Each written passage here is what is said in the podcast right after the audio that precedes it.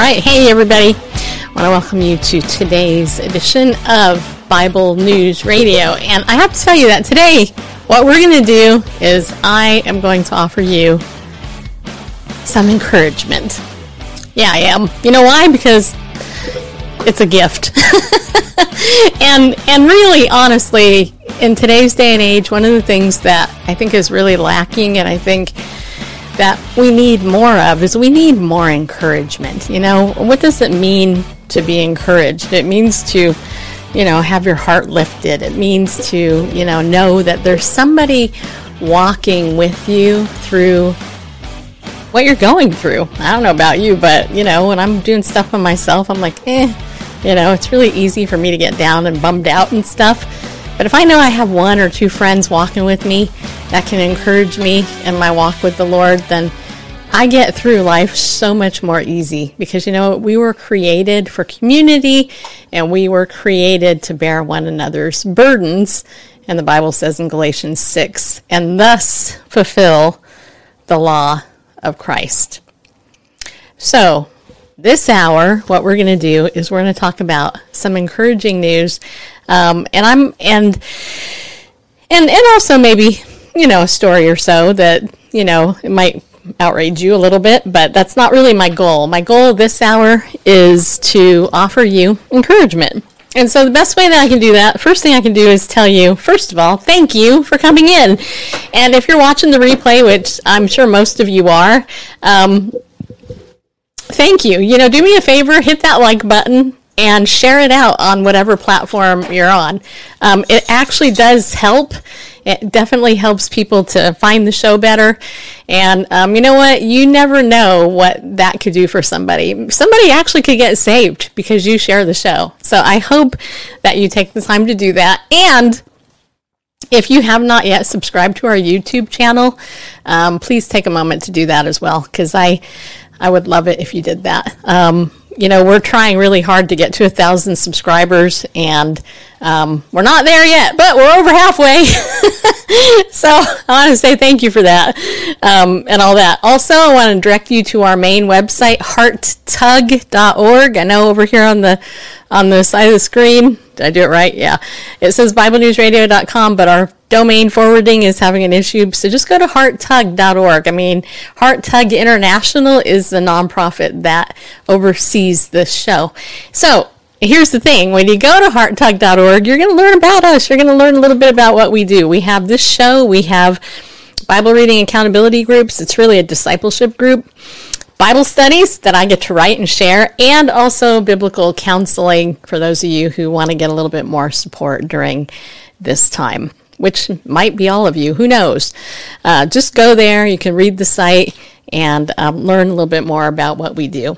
So, today, as I was thinking about the show, there's a couple things I want to share right at the top. Um, last week, we did probably, in my estimation, one of the most powerful interviews I've ever done in 17 years of broadcasting. Um, Naghmeh Panahi was our guest. And I want to let you know that I got a little bit of backlash on that show. Um, and I want to tell you that, that I'm okay with that. I'm okay with people disagreeing with me having her on, and I'm okay with you having your opinion that um, that you, that you didn't really like what we talked about. If for some reason you don't know what I'm talking about, I will tell you that Naghmeh, um, formerly Abedini, was, was the wife of Pastor Saeed. And, um, you know, Pastor Saeed was being persecuted for his faith in Iran, and um, a whole bunch of things came out. Basically, came out that he was a, a, an abuser. And Franklin Graham sided with Pastor Saeed and did some stuff that I think, frankly, pun intended, is an anathema.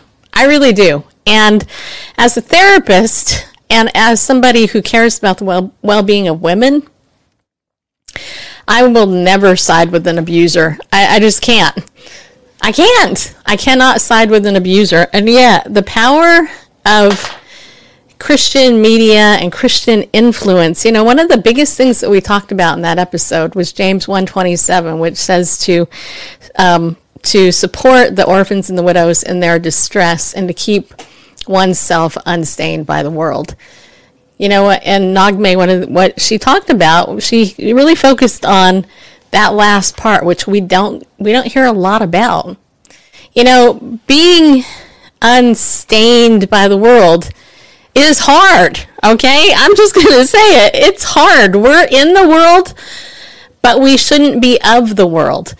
And um, you know, having looked at Christian persecution for many years and having um, worked in this area for many years, I can tell you there's such a disconnect because by and large, and I know people don't like this, but by and large, the church, the, the churches in America and ministries in America are run like businesses, right?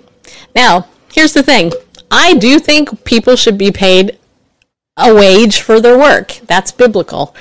Um, I don't think that a lot of what passes as biblical Christianity, so called, um, is. And I think that a lot of people are taken advantage of. And the reason why is because the flesh is alive and well on planet Earth. Just saying. I mean, we all have flesh. We all have fleshly desires.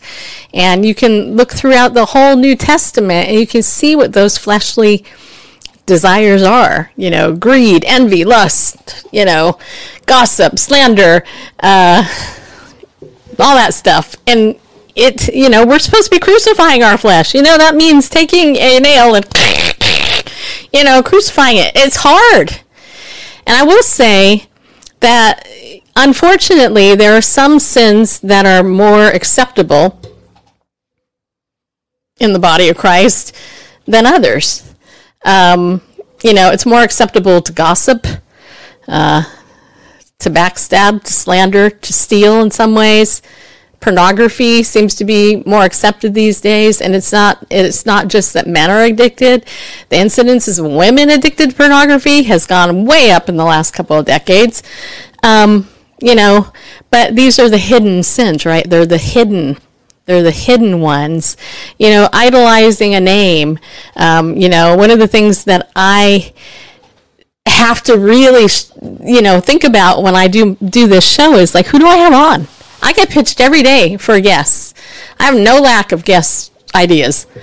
Um, you know, I had a, an opportunity this week to interview Newt Gingrich, um, and I turned it down. And I will tell you why I turned it down. I turned it down for a couple of reasons. Number one, Newt Gingrich um,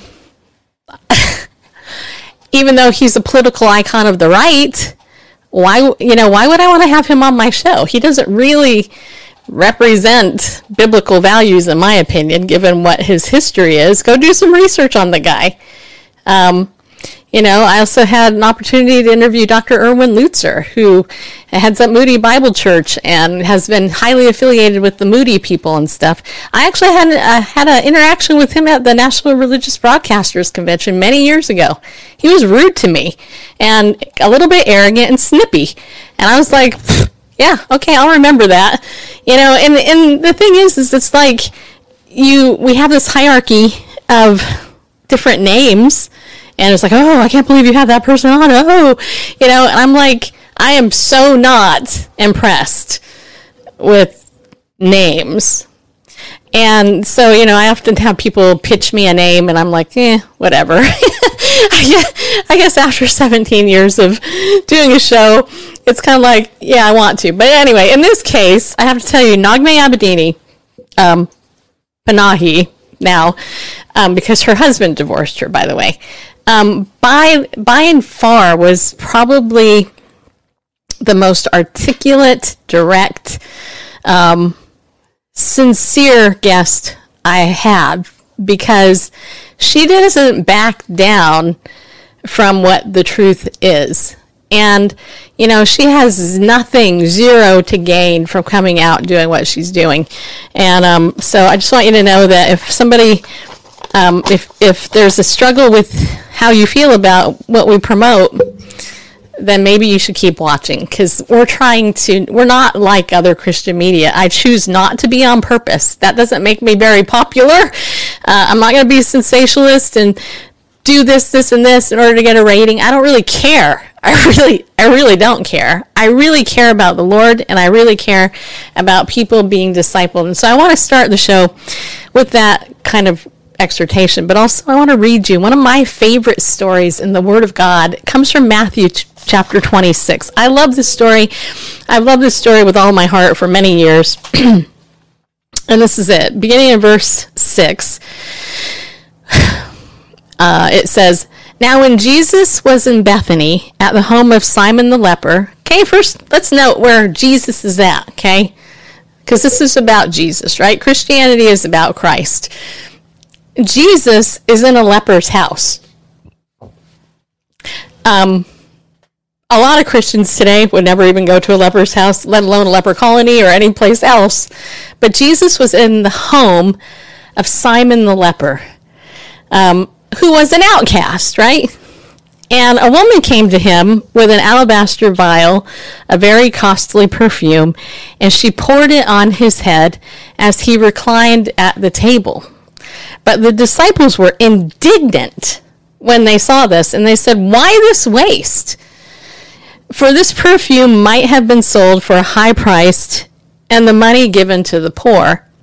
But Jesus, aware of this, because he's no idiot, um, said to them, Why do you bother the woman?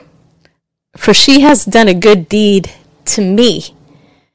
For you always have the poor with you, but you do not always have me. For when she poured this perfume on my body, she did it to prepare me for burial. Truly I say to you, wherever this gospel is preached in the whole world, what this woman has done will also be spoken of in memory of her. There's a lot of stuff in this passage. I'm going to bring out a couple points that I've always loved. Number one, Jesus and his disciples are there.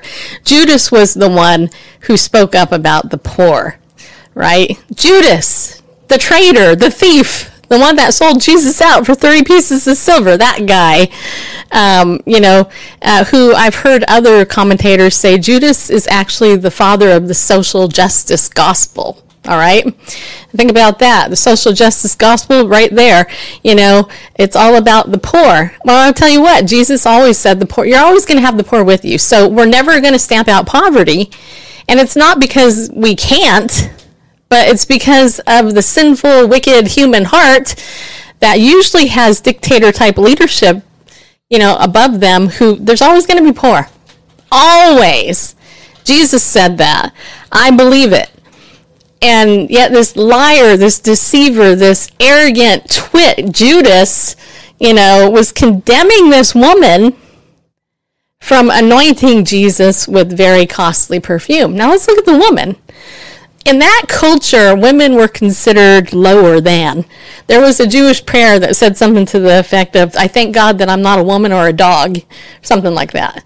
And I'm like, okay. And yet, you know, it's interesting. The women were the ones mostly that funded Jesus' ministry. And the women saw who Jesus was. Jesus loved people. He loved the outcast. He loved Simon the leper. He loved this woman who, you know, was, let's just say, immoral. Okay. She was somebody who, you know, nobody in the right mind would ever want, no, nobody on the Christian right would want to deal with, right? Because they're, ooh, how dare you? Um, and, and yet Jesus stood up for her. That's my God my God, Jesus, stood up for that woman. He said, Why are you bothering the woman? And I have to tell you something. You know, when it comes to issues like domestic violence and other stuff like that, do you know do you know how hard it is to get out of that situation? Do you know that on average it takes seven attempts for a woman to leave a domestic violence situation before they either get killed or they get out for good? Do you know that one in four women in their lifetime will be a victim of domestic violence and one in nine men will? Okay? These are high, high numbers. And that's what we know of. It's probably even higher than that. But what I will say is that you need somebody to stand with you, and yet here Jesus is. And think about this Jesus was standing up in front of all these people that were in that house. Jesus was the one that was like, hey, why are you bothering this woman? And this actually throws out the picture of Jesus as this wimpy little wussy looking man that a lot of people like Jesus, they portray Jesus as this wimpy guy, an effeminate guy. Um, I don't think so. I think Jesus was pretty buff. And, you know, I think he meant, he probably had body language that was basically like, um, really? Why are you bugging this person? Um, hello. You know, because that's not cool. And by the way, just so you know, um, she's done a good deed to me and you haven't right? Because see, they were so caught up. Judas was so caught up with the idea of the money that he didn't care about the woman. And I actually read a um, uh, something in a book a friend of mine recommended to me yesterday.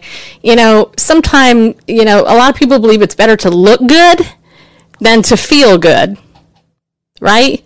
Well, the humility of this woman was amazing because it takes a lot of humility to not only be in the presence of all these men knowing how judgmental they are, but here she knew Jesus enough to know that she was anointing him for burial. But here's the other thing in this passage.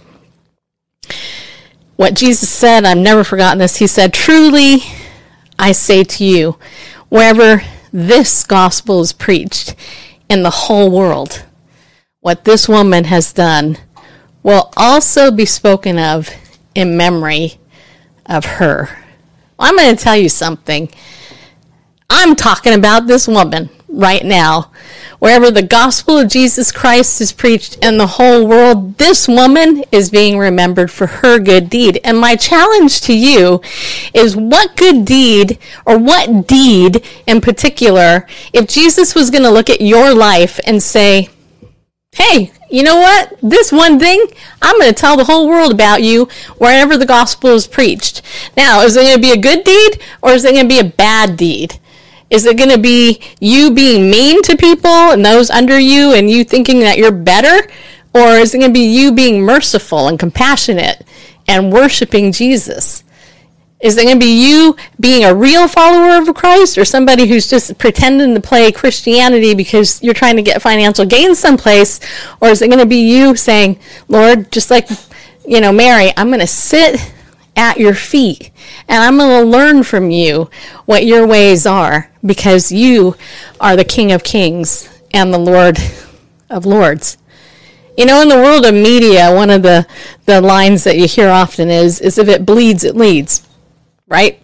If it bleeds, if it's gory, if it's destruction and all that, then it leads, then you get the lead story because people are going to tune in, which inherently goes to our sinful nature because we always want to look at the bad stuff. Right? Well, I'll tell you what.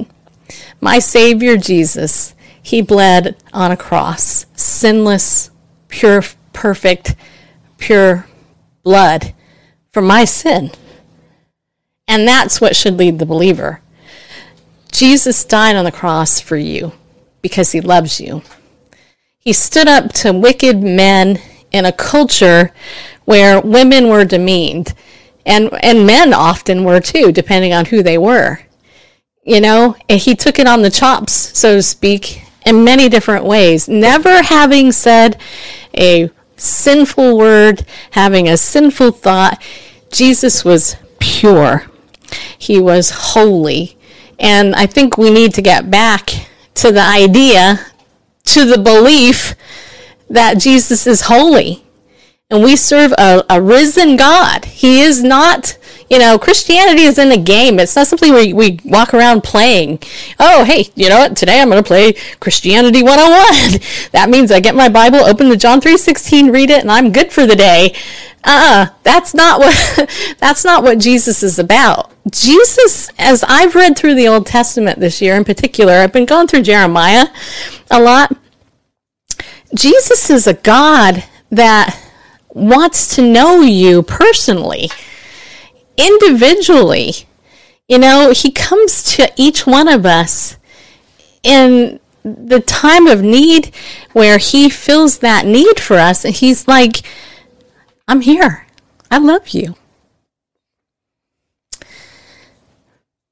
Can i tell you about who i am?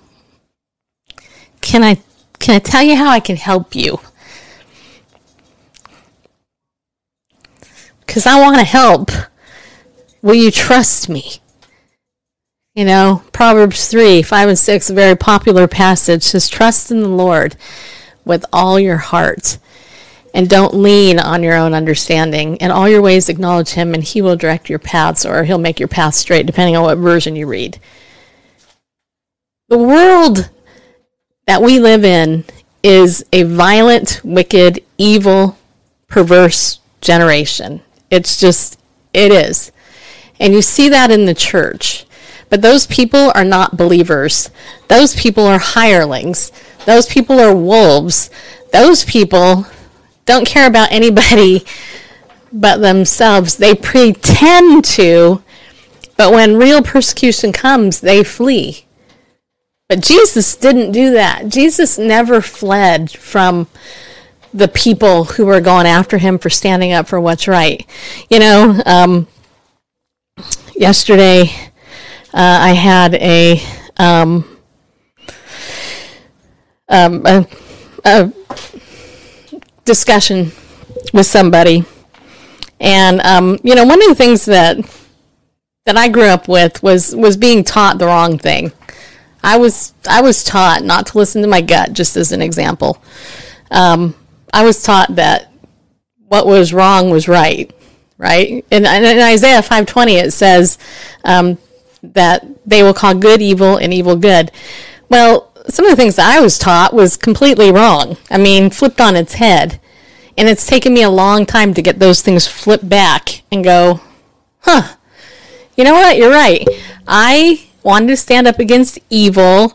I stood up against evil and I got smacked down for it because those who didn't like the fact that I exposed the evil knew that they they could be penalized pretty severely for that. It's it's no different with our walk with God.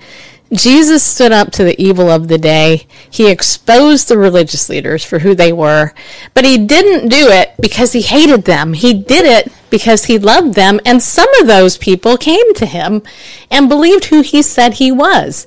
They actually came to him at night sometimes and talked to him, and he had conversations and said, You must be born again you know, and they understood it. It's like, huh, okay, how do how am I born again? You know, do you believe who I am? Who do you say that I am? Every day, people are coming to Christ. You, you might not see it, you might not hear it, but the reality is, every day somebody's coming to Jesus because He's the answer. And I have to exhort you and tell you with everything in me that you can no longer put that off if you're somebody who's rejecting Jesus or you're you're questioning and you're struggling, I got to tell you, today is the day of salvation. If you hear his voice, come to him because the days in which we live are perilous and he is going to be your anchor through all of this. Next hour, we're going to talk about some of the end times things that are happening right now, not to scare you, but to encourage you that the time is short I believe, um, you know, you never know. You could die today.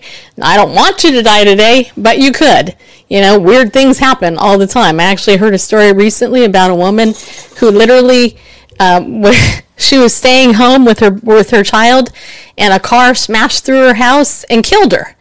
And she wasn't even out anywhere. She was actually in her house. So, you know, we don't know the day or the hour that we're going to meet God face to face. But what I can tell you is I would prefer you do it now and begin to read the Bible and learn who Jesus is. Forget what people say about him. Learn from him directly and and I guarantee it will change your life forever. So, I want to read to you a, a story I found over here on um, it's called the Observer Reporter. I'm not even sure what state this is in. Um, but it's uh, the, the article is titled "A Subway, a Bible, and an Unlikely Friendship," and um, there is a picture in here, but we don't have it on the screen, and that's fine. But you guys can, I'll tweet this out, and you can go look at the picture of the couple in here. This is good. It says here, it says it's nighttime in the DC metro. A young woman rummages through her purse, finds what she's looking for the subway slows to a stop as she hurries to get off and get home after a long day. A young man boards. Perhaps they pass one another. Maybe they don't. Either way, he takes the seat, leans back, and spots a white po- pocket Bible beside him. The young man flips the Bible open as the metro speeds up. He can't make out a name. Figures lost and found won't be able to either, so he keeps the Bible. He reads it daily for two years and then displays it on his Bible stand for nearly 40 more before finally reuniting the little book with its original owner. It reads like a Hollywood script, but it isn't. Earlier this month, after 38 years, George Kamenos of Maryland hand delivered the White Pocket Bible to its rightful owner, Linda Brownfield Bradstock, a Uniontown native. It was like we had been old childhood friend, said Kamenos, who met Linda and her husband Jack on a recent fall afternoon. It was a really delightful encounter. We spent a couple hours at her home just exchanging the story of how we got to this point and how the little Bible connected us. How they got to this point is Oscar worthy. George was one and a half years old when Linda received the pocket Bible. I don't know whether the School of Nursing handed out those Bibles to everybody or whether friends of mine, a relative. I really cannot put my finger on exactly who gave it to me, said Bradstock, who studied at the Uniontown Hospital School of Nursing in the early 60s. I do recall having it, she said. After graduating nursing school and getting married, Linda and her new husband moved from Uniontown to Rockville, Maryland. That same year, 1966, Kamenos and his family emigrated to the U.S. from Greece. From across the sea and across the northeast, Kamenos and Bradstock moved close enough to run into one another, but decades passed before they met. I had just finished my undergraduate degree in the seminary, and I was changing career fields into computer science, recalls Kamenos. I was taking courses in the morning and working an afternoon shift. I usually came back around 10, 11 at night. One day, I found this on the seat next to me. It was a little white Bible with gold gilding uh, around the edges, so I knew it must have been a special memento. Kamenos said his first thought was, oh my gosh, somebody's missing this. He flipped through the Bible, tried to make out the name. He could tell the book had been presented to a woman named Linda, but couldn't decipher much more. Kamenos didn't think Lost and Found could do more than he, the owner might be a tourist, impossible to track down in the big city, so he kept the little book. I thought, wow, I'm meant to be looking at this very, very special memento. I knew it had to be more than coincidence. It was appropriate for me. I was in between career fields and had some doubts. I was looking for direction. It kept me company for a while. For two years, Kamenos read the Little White Bible on his metro commute. He'd say a little prayer for Linda before diving into the text. It helped me appreciate the King James Version a lot more, said Kamenos, continuing to wonder whom the book belonged. Meanwhile, Bradstock was busy working as a hospital, as a, as a nurse at a, at a hospital in Silver Spring, Maryland, raising a family. She has four kids, all grown now. I suppose I maybe didn't miss it right away, she said. I must have thought I had misplaced it. It's probably somewhere in the house. By that time, I had several children. It could have been anywhere, she said. In 1987, while the Bradstocks enjoyed domestic life, Kamenos joined the Navy. He left the Bible behind, but when he returned to Maryland as a civilian government employee, he found a prominent spot on his Bible shelf for the White Book. One day, Kamenos flipped the Bible open to the dedication page. The name inscribed Linda Brownfield and address listed became clear to him. Isn't that weird? He jumped online. I played around with the name a couple of times. I narrowed it down. It was a P.O. box. It said Uniontown. I saw there was a Uniontown, Pennsylvania. Uh, I tried looking up Linda Brownfield, and the searches weren't helping me much. Cominos didn't think there was a relation between the few Brownfields his searches yielded, and besides, he thought Brownfield was probably a maiden name. Then he said the page of the Uniontown Herald Standard came up. It was like a light bulb. These guys are reporters. They can do a little investigative reporting. So Cominos had recently seen a local news story about people reconnecting through the internet and social media years after losing touch. That sort of inspired me. He said, We're all interconnected. Um, he emailed the Herald Standard editor Jennifer Garofalo. Garofalo. Garofalo. Surprisingly, it may be more than coincidentally, replied, he said, she had distant connections to the last name, Brownfield. She said, I'm keeping my fingers crossed and hopefully I'll let you know if we get a positive ID. Cominos explained a few year, a few days later, she said yes, she was able to make the connection. Shortly after Garofalo passed along his contact information, Cominos answered the phone and a woman's voice said, I think you found something that belongs to me. Bradstock described the Bible accurately when Cominos offered to the mail the book back. He was surprised to learn she lived nearby. I thought she was in Pennsylvania. He laughed. She said, No, we live in Maryland. I said, That's less than 20 minutes. We've probably seen each other in the supermarket. The pair arranged to meet, and we met Sunday, October 24th. We met in the fall of 21. I found it in the fall of 83. That's 38 years, a couple wars, and several presidents later. It won't be that long until the pair, brought together by a little white Bible, meet again for a couple's get together that will include Linda's husband, Jack, and George's wife. He's such he's just such a nice guy, said Bradstock, who added she and her husband Jack are looking forward to meeting Cominos' wife, who couldn't make the Bible reunion. I feel blessed and honored to have met them. They're such wonderful people. I think we would be missing out if we didn't if we don't continue contact with them, said Cominos. Bradstock still can't figure out why her Bible went missing that evening so many years ago. It's a little bit of a mystery. That's where he found it. I can't think why in the world it, it, I had it with me. She said, maybe I just carried it with me like he did for comfort. The comfort of that book helped carry Cominos through his young adulthood. It's a beautiful story. It's a personal story. It's one that means a lot to me. We've got a lot of Bibles, but that one held a special place for me. It was my special companion. This is a very special Bible, but it doesn't belong to me. I'm glad that it's gone back to where it needs to be, he said. I don't know about you, but I kind of want to cry reading this because if this was any other book, this was this would not even be written about right? I just think that the Lord is so good, and there is a reason that those two met. Randall, I'd love, I'd love, I know this is the first time you've heard this story. I'd love to hear your thoughts here on this. You would, huh? I would. Well, um, well, the fact you got a little white pocket Bible with uh, gold edges. I think it's a Gideon Testament. School, yeah, that's, Yeah. I'm probably uh, the Gideons have been giving out the well, the auxiliary actually, not the Gideons. Right. The ladies have been giving out the little white uh, testaments uh, with Psalms and Proverbs uh, to graduating nurses.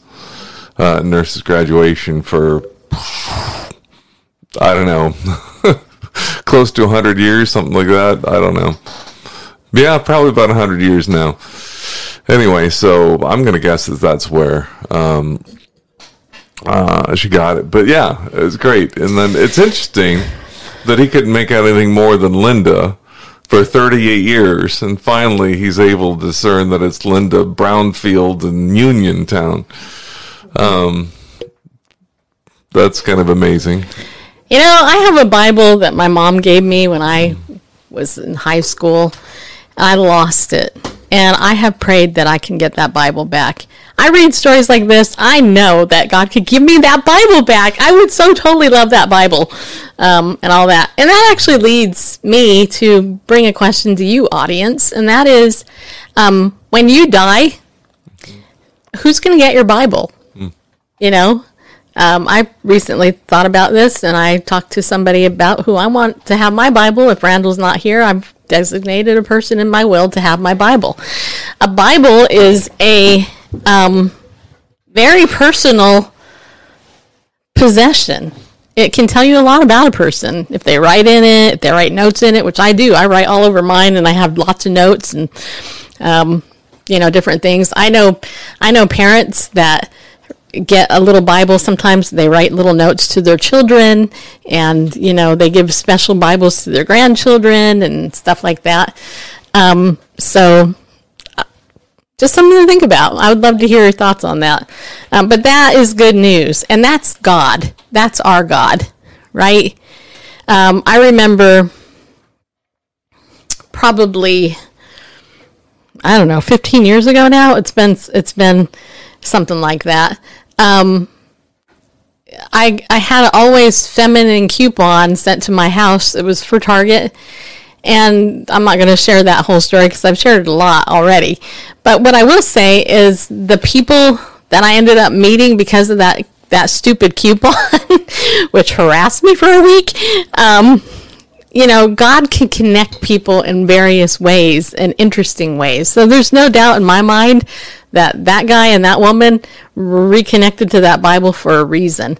And I guarantee you, if you begin to do Google News searches on the word Bible, you're going to see stories like this all the time. I bring them here all the time. You're not going to see them most places, but I talk about them because I, I think it's fascinating that God, um, that despite the persecution of the believer, I think it's fascinating that God continues to use God's word um, to bless people um, in in special ways, ways that you wouldn't expect, and. Uh, um, so I think that's a cool story.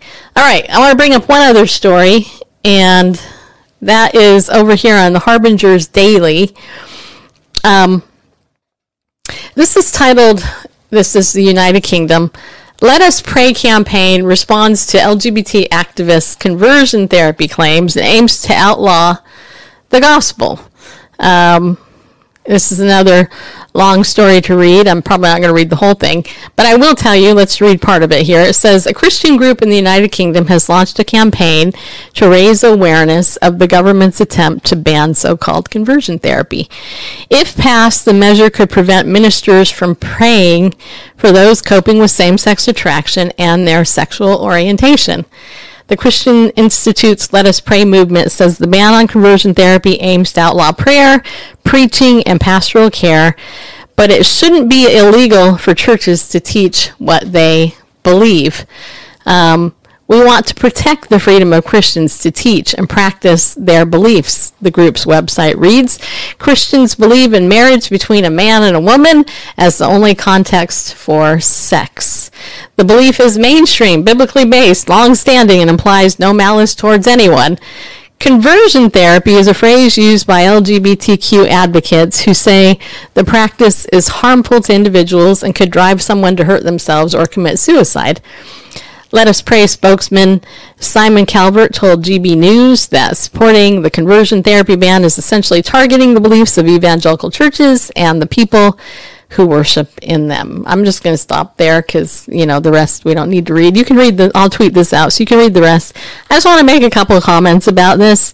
For years, I've covered the homosexual lobby and the agenda of the homosexual lobby.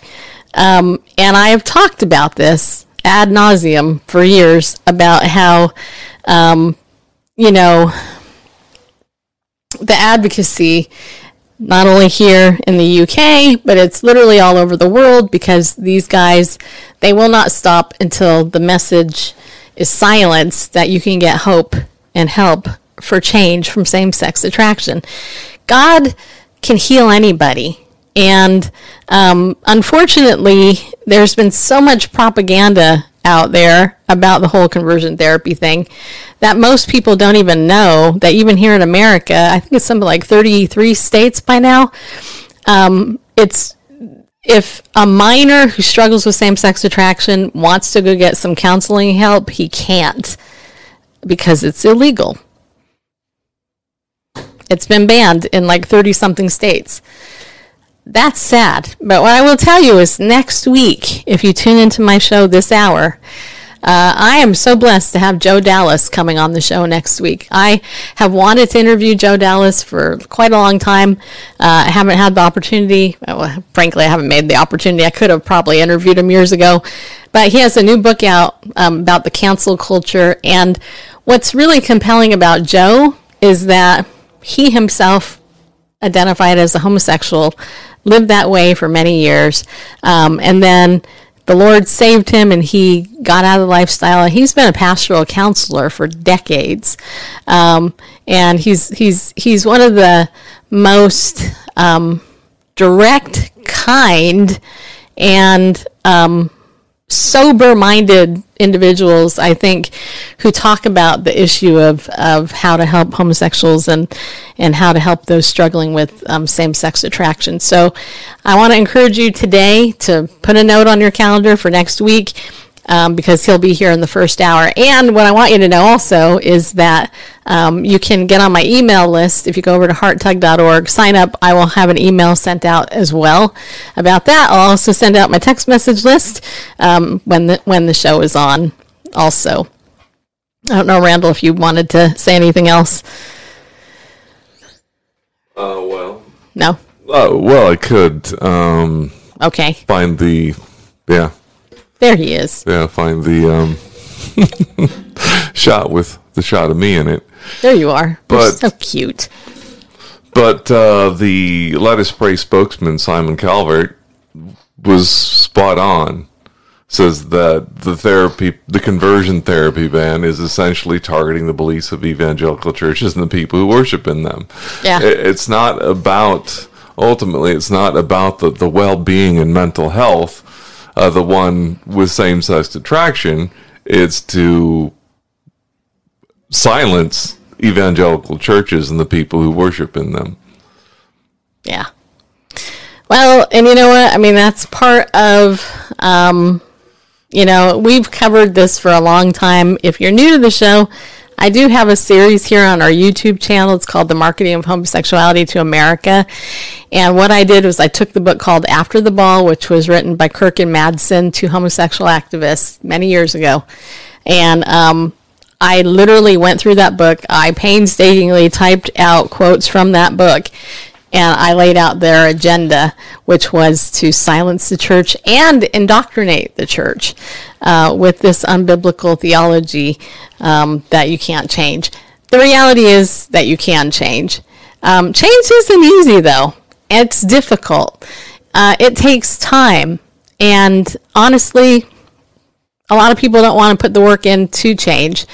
Um, you know, I, I I understand struggle. Struggle is struggle is real uh, because sin is real, you know. And if if you know it's same sex attraction or if it's overeating or whatever, I mean, it takes it takes time to change things. So um, I want to uh, encourage you to do that. So. And also, one last piece of news I want to bring up because we're going to close this out here in a couple minutes is last night the Atlanta Braves won the World Series. Yeah, they did. it was not the Yankees. I have to admit, it wasn't the Yankees. I was kind of bummed out it wasn't the Yankees, but I was super happy the Dodgers didn't get in and win. Uh, but they clobbered the Houston Astros.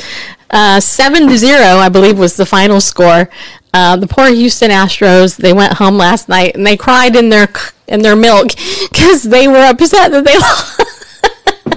I'm sorry, I shouldn't laugh because you know Dallas is good. Just Texas is conservative by and large, but but um but yeah, I was I was happy to see that the Atlanta Braves won last night the World Series, and so I am looking for recommendations for football teams I should follow for the football season, uh, so I can you know cheer a team on, preferably with a nice uniform because that's what I look for, you know after that, I figure out the talent, and then I like that. Yes, I just said that out loud. So, anyway, um, join me in a few minutes, and we'll do hour two. And um, if you go over to my Twitter, which is Heart Tug on Twitter, you know, Heart Tug, uh, then you can actually um, see the articles I just talked about. You can read those in their entirety for yourself. Also, we appreciate any financial donation you want to give to our, to our show. If you like what we do, please consider donating to, to our nonprofit Heart Tug International, where we here, our goal is to reach the hearts of people one verse at a time. Uh, you got to read the Bible, get to know its author, get to know Jesus personally, realize he is sticking up for those nobody else will stick up for, and he died for you because he loves you.